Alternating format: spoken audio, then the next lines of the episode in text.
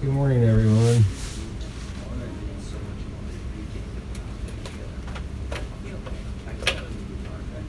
How's everybody doing?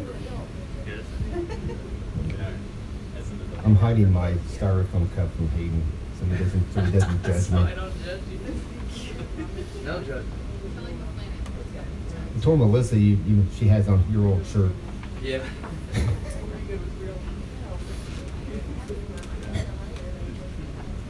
You're surrounded by everybody. Yeah. All right, good morning, everybody. Good morning. Um, Maria did announcements and stuff, right? Okay.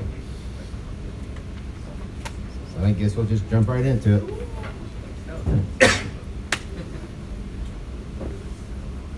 Lord God, I thank you for today. Um, I thank you for uh, this chance to gather with uh, other believers. Um, just grateful, Lord, for uh, all the blessings in our lives, and thank you for your, your great love for us. And uh, pray, Lord, as I I teach today, that it's um, the words you want me to say. Um, I'm grateful, Lord, for this opportunity to, um, to teach on, on your word. And I'm grateful to these people who um, listen. Um, I don't take it um, for granted that I am allowed to do this. You know, I'm just very grateful for it. Um, pray you be with the kids upstairs, Lord. Um, that is something that I um, kind of overlooked in this whole thing is that the kids go upstairs and they're not bothering me as opposed to they're they're going upstairs to actually learn how to become more like you and to um, develop a faith that will guide them through, through life. So I bless that time with them and with the, the teachers who volunteer their time and and miss out on a lot of the teachings downstairs because they they sacrifice that time to to help the kids learn how to love you and how to follow you. And I thank you for that, Lord. Thank you for your love, your mercy, and your grace. And ask for this in Jesus' name. Amen. Okay, so this week uh, we are starting a five week study on the book of Hebrews. And one of the really cool things about being the first one to teach is you get to tell what the book is about. So I get to kill like 10 minutes just talking about the book. It's up, isn't it? It's just the air conditioner. Speak softly. You carry a big stick though. All right. Is that better? Yes. All right. Well, to me, I sound like I'm really loud. Perfect. Okay. So this week we are starting a five week look into the book of Hebrews. It's the 19th book of the New Testament. The book gets its name because of the repeated use of Old Testament quotations and images, which suggest that it was to people of a Jewish background. The book of Hebrews is typically called an epistle or a letter, but it reads much more like a sermon or an essay. And other than 1 John, Hebrews is the only book of the, of the New Testament without a greeting or, or an identification of who its author is. It was written by an unknown author at an unknown place to a people at an unknown destination and at an unknown date. But most uh, scholars agree that it was written before 70 AD, and we'll discuss that here after a while.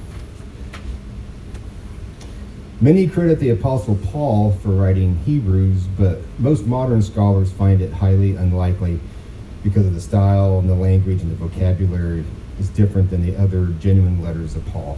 There's there's a few. Um, I can't remember exactly how many letters Paul is credited for writing. It's like 12 maybe or something like that. but there's seven of them that scholars are definitely sure that he wrote them. Um, the other ones they think were probably written by um, uh, disciples of Paul, or you know, uh, students, I guess you can say. And, and, and at the time, it was like, it was okay to credit the, the teacher with what you were writing because you're reflecting what he believed anyway. Kind of. I don't know how true any of that is, but that's just, that's what I've heard. But they, I think, I'm, I'm pretty sure that seven of them that they definitely know that Paul himself wrote them. Uh, nobody can really uh, know for sure who wrote Hebrews, but one of the and there's a bunch of names that are thrown around: Luke and um, Barnabas, Apollos, and all that. But one of the names thrown around is Priscilla, and Priscilla was the wife of Aquila, Aquila, and and she was also a disciple of Paul. Um, she's mentioned in one of Paul's books, letters about being um, faithful to, to, to the faith and for spreading the gospel. Um, and some scholars believe her, the reason why there's no name on this, who this is, they believe that, that she probably wrote it and they purposely removed her name because, you know, at the time back then, women's opinions and thoughts didn't, didn't matter. And so they think it's either for that reason or because they knew that men's opinions about women were like that, they actually removed her name to protect the letter because they wanted the letter to get out because it's so good theologically and, and everything. So so one reason sounds kind of sinister, the other one sounds fairly noble.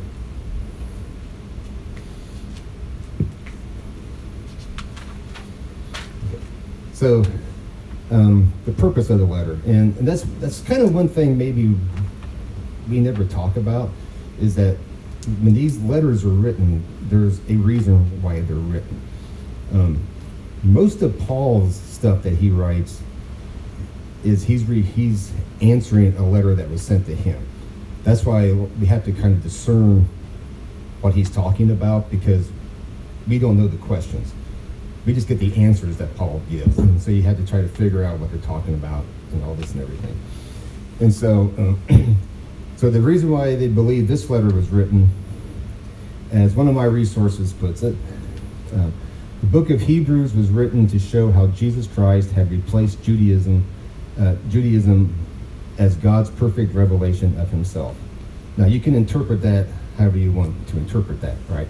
It can be that you can probably take that as um, because of because of Jesus, we don't need the Old Testament and the law. Um, if I if I were actually going to buy into that um, um, definition or explanation, it would be much more that um, um, that it, it's the book is is explaining how Jesus saves you as opposed to how the law saves you. Okay. It was probably written because, um, oh, it was probably, oh, and they believe it was written to Jewish people, and I, I think I said that already because it has all the Old Testament stuff going on. It was probably written because these particular Jewish people were thinking about returning to the traditional, to, to traditional uh, Judaism beliefs and forsaking Christ as Messiah. Or at the very least, they felt they still needed to follow every aspect of the law.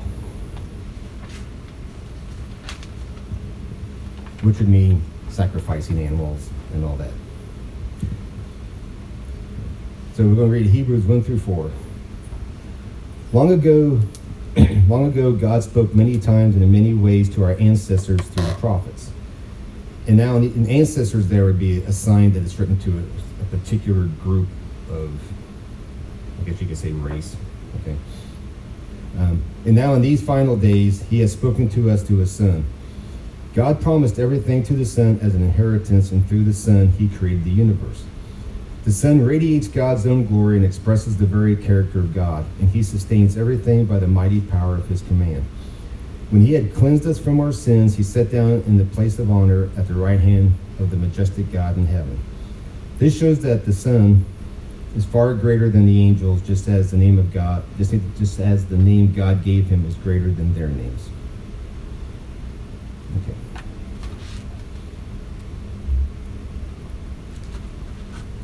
I've spoken many times on how I believe the Old Testament is the progressive revealing of God's true character and how God was systematically leading people to that revelation. Okay? Uh, the writer of Hebrews is in essence saying the same thing.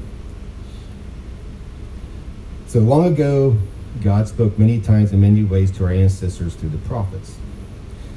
it mentions later on in the letter that messages of the prophets and the law were, were, were shadows, a dim preview of the character of God and the message God was sending. And that message was made, but that message was made clear now through and, and be fully, no, this is made clear and can be fully known in Jesus what God is truly like. So, um, and I think I have this written somewhere, but I'm going to kind of talk here for a second. Um,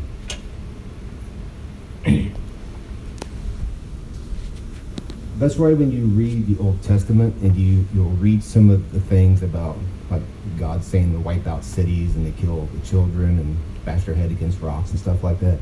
Um, I think a lot of this letter is to clear that up about what God is like. So. Okay. So that doesn't mean, though, that we should ignore the Old Testament. We just need to read it in light of what we know now about God through Jesus. So, if if we're going to, well, I should probably go. I'll, I'll just keep going. And now, in these final days, He has spoken to us through His Son. God promised everything to the Son as an inheritance, and through the Son, He created the universe. The writer of Hebrews is setting up their case for the supremacy of Jesus over the prophets and the angels, as it's said later on, um, by saying that God has spoken to us through His Son. In ancient Jewish, in, in ancient Jewish tradition, the eldest son got more of the inheritance than the younger sons. This verse is pointing out that Jesus received that Jesus receives the, received the entire inheritance, meaning Jesus is God's only son.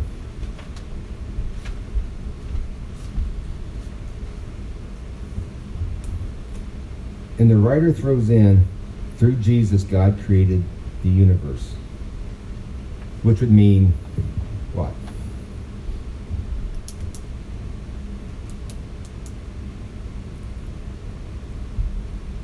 This isn't really deep. I mean, what does that mean? If Jesus created the universe, that means that Jesus was. Yeah. What Huh? I can't hear you. He's present at creation. Yeah. That he was before creation.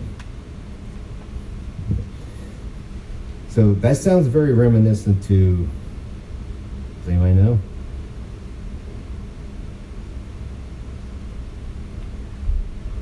John 1. In the beginning, the Word already existed. The Word was with God, and the Word was God. He existed in the beginning with God. God created everything through him, and nothing was created except through him. Look, it still came up. Um, the word, the word God, uh, the, the word gave life to everything that was created, and His life brought light to everyone. The light shines in the darkness, and the darkness cannot extinguish it. So, um, they believe that the book of John was written towards the, the latter part of the first century, and they think around um, AD 96. And I've always been kind of told that John is the book that, tells us that Jesus was from the very beginning, right? Um, but they believe that, that the book of Hebrews was written before AD 70. Uh, because it, it makes no mention of the temple being destroyed, which would have been a really good example of how God was trying to do away with the sacrificial system by pointing out that he allowed the temple to be destroyed. But that's never mentioned anywhere in Hebrews. And I know that's kind of a, a nerdy thing, but that's, that's. All right. So there's there's not really anything super super deep about all this. Um, it's it's much it's much more setting up the rest of the book, right? Because the rest of the book talks about how Jesus is greater than Moses and how he's greater than Joshua, uh, how he's greater than Abraham, Um, and, and then starts talking about the sacrificial system is inadequate because because Jesus blah blah. So so all of this is kind of like um, there's not really much to talk about for me, and maybe it's because I just know this really well. I mean, not John. I'm gonna go Hebrews on it. Um, because I I use this next part in verse three is like, if you want to know what God looks like, this is how you know. Okay.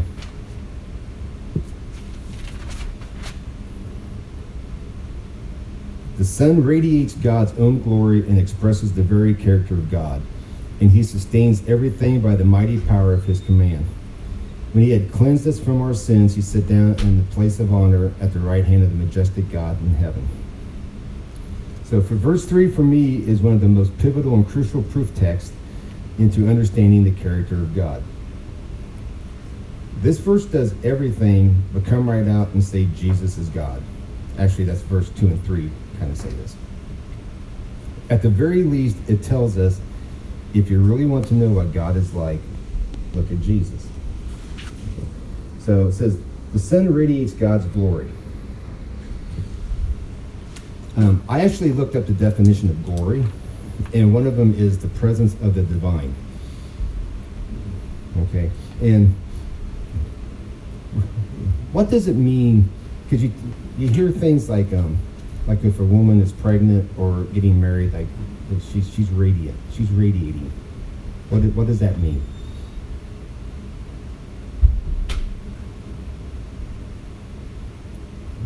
Most of you have been married and pregnant. I think you would know. I don't really know how to describe it. It's more of a feeling when you see someone that's radiating um, or glowing. What are what are they radiating? Mostly love. Okay. And uh, I don't know. There's just, it's more of a feeling when you see someone that's radiating. Okay.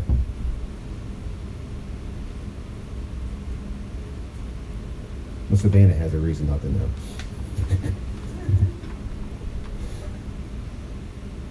what does what does radiate mean?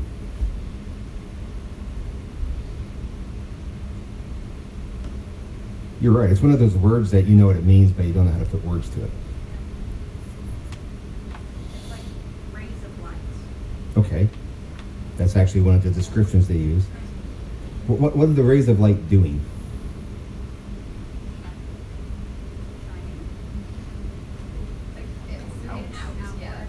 Yeah.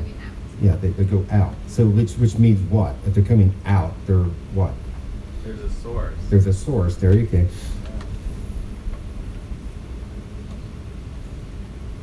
So that's why a bride radiates because typically she's happy, right? She's full of joy because she's getting married. Gee, you all should be saying yes right now. Maybe she's just wearing a lot of highlighter and a lot of makeup. Yeah, Could be.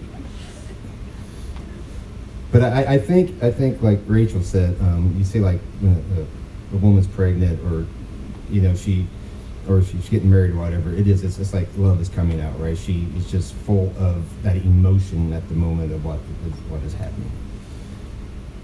Okay, so what is this saying then about the son radiates God's own glory? What is what does that little section mean?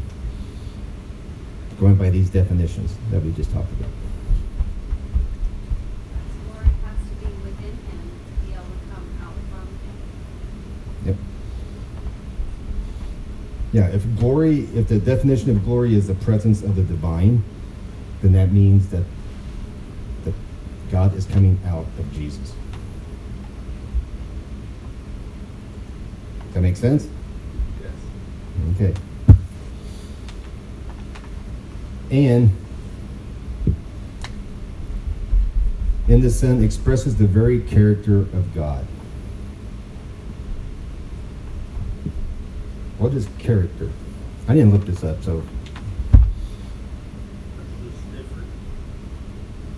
oh, Person that's different, person that's what? different, Different? Okay. What is Quinn's character?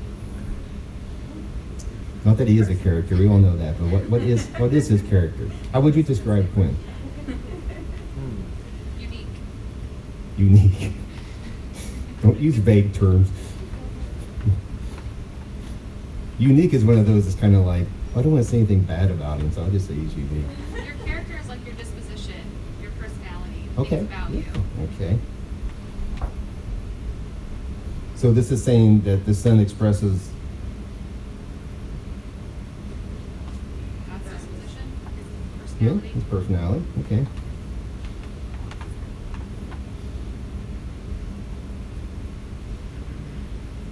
If someone's untrust, un, untrustworthy, how do you describe their character? As untrustworthy, right? So the character is is basically the essence of what makes a person who they are. I need to look that up. That's very good. Um, so, if you want to know what God's character is like, it's like who? And what's Jesus' character like? Oh, no, no, no, don't go there. The, the one preacher I listen to, that's what he says. He, he'll say, um, um, hold on.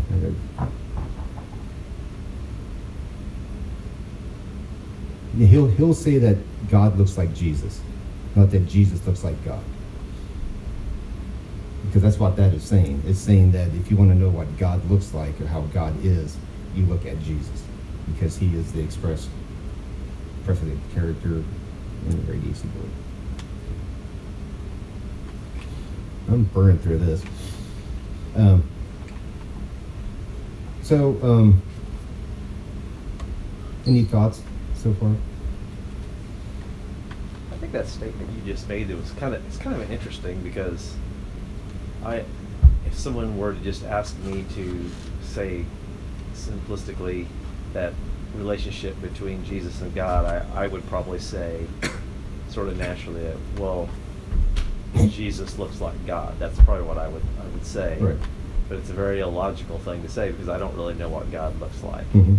Um, it's, it probably does make more sense to say, I don't know what God looks like. What's he look like? Well, he actually, we've got more documentation of a real person being Jesus. So we've got a better sense of what he looks like. And so it makes more sense to say God looks like Jesus. It, it has a, it makes you, it makes me uncomfortable because when you say that, it, it, it almost implies a subservient type of thing, almost like God's under Jesus. And I think that's why it makes me Mhm. uncomfortable to say it. But I, I think if, if practically it's still. And I think that's why they use language like the son. He's the son. So the son is never above a father, right? Yeah. But at the at the most they're equal. Um, but see, this is where this is where I, I I draw some of the conclusion that this letter was lit, read this letter this letter was written to I don't want to say debunk the Old Testament. That, that's not right. But the, the misconceptions that God has this angry killer side to him. Because that's why they're, they're going on about. This is why you can. But that, that, it's, it's kind of twofold. They're saying that you can trust.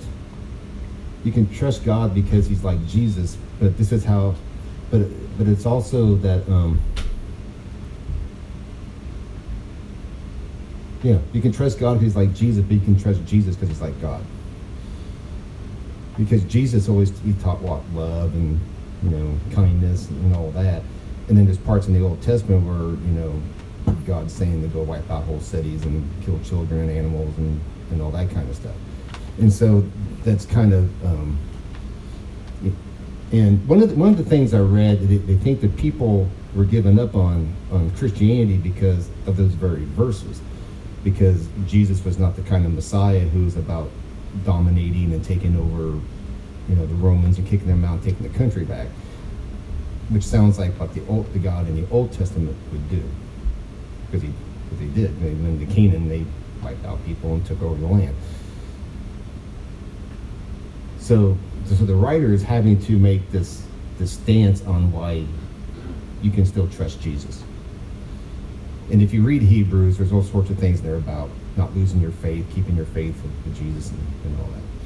So, it, it, I mean, it would be a lot easier to know what the letter was about if we knew, really knew why it was written and, and, and all that kind of stuff. But you just kind of deal with, with what you got.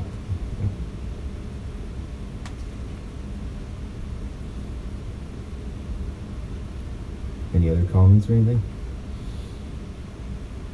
How many of you have read this before?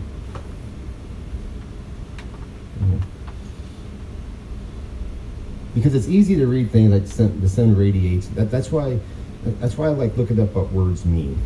Because you can actually you can it's easy to read some of this stuff and you just kind of go along with it as opposed to stopping and pondering what each word can possibly mean. And that's why it's good to look up what words mean in the Greek also, so you know what the original language is. Because this is the New Living Translation, and it's just kind of it's written more so you can understand it easier, and and they even readily admit that they write it in such a way that it kind of reflects a little bit of the modern thinking, which I'm not so sure I agree with that, but.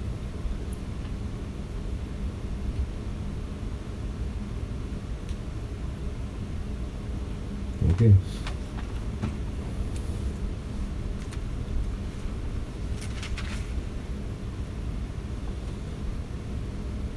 So, if you want to know what God's character is like, look to Jesus.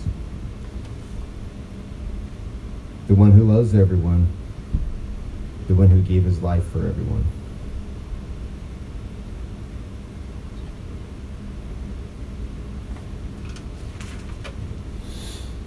God loves everyone. God cannot not love everyone because God is love. God, a lot of times in the Old Testament, comes across cruel and merciless. But the writer tells us if we really want to know God, that we look to Jesus. We don't look to the darkened shadows presented by the prophets, though those shadows are pointing us towards Jesus. We have the full revealing of God through Christ. And uh, N.T. Wright says that, that the Old Testament is like a signpost in a haze pointing towards Jesus, which I think sounds very poetic.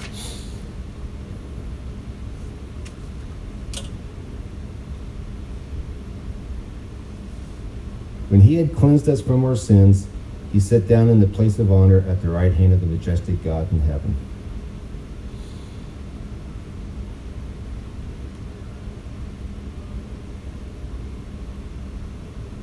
So when it, when it mentions about, when it's saying about he had cleansed us from our sins, that's obviously talking about going to the cross.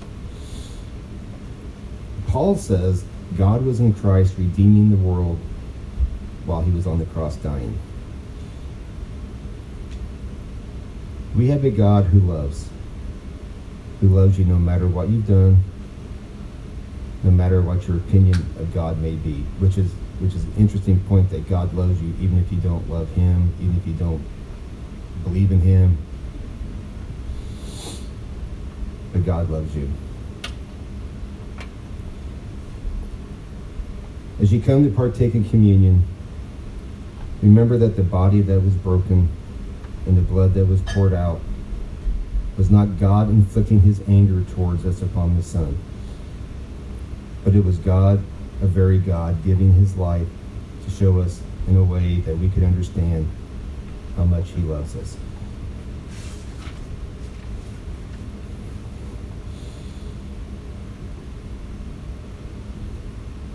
I do thank you, thank you, Lord, for your love. I thank you for coming to this earth and showing humans how to be completely human. I have many discussions and debates with people whose idea of love seems very contrary to what you say love is. And they are my brothers and sisters in Christ, and I love them.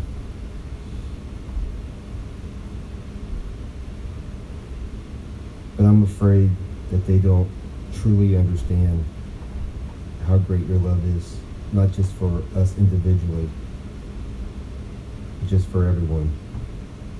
Because it says that um, you gave your life for the whole world, not just for a select few. So I pray, Lord, as we come and we partake of the of the bread and the juice, that we think about how you yourself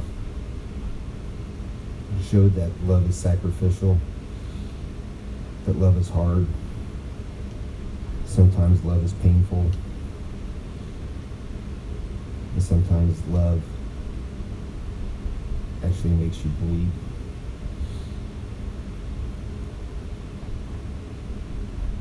And I pray, Lord, that we learn not only to do that with our friends and our family and those close to us, but even to those, even for those who we may consider to be an enemy.